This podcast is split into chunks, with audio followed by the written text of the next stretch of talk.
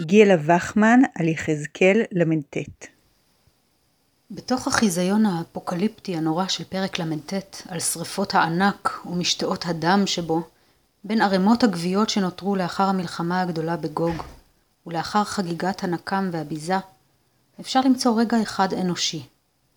ועברו העוברים בארץ, וראה עצם אדם, ובנה אצלו ציון עד קברו אותו המקברים אל גיא המון גוג. פסוק ט"ו.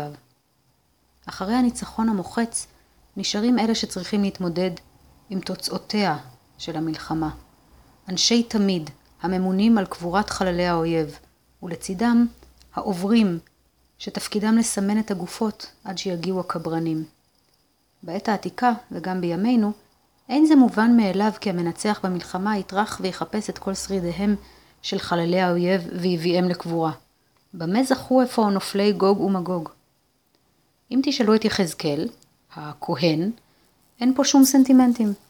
הדאגה לקבורתם של החללים נובעת מהצורך לטהר את הארץ מטומאת המת.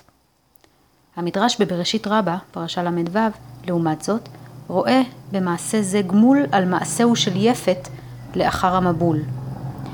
ויקח שם ויפת את השמלה, נאמר בבראשית ט' כ"ג.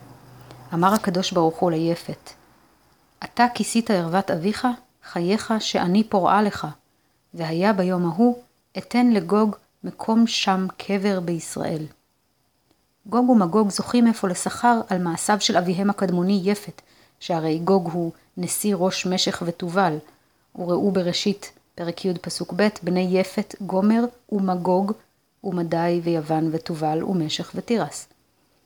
כיבוד האב וכבוד המת, כיסוי הערווה וכיסוי החלל, שתי מצוות המחברות בין בני שם לבני יפת.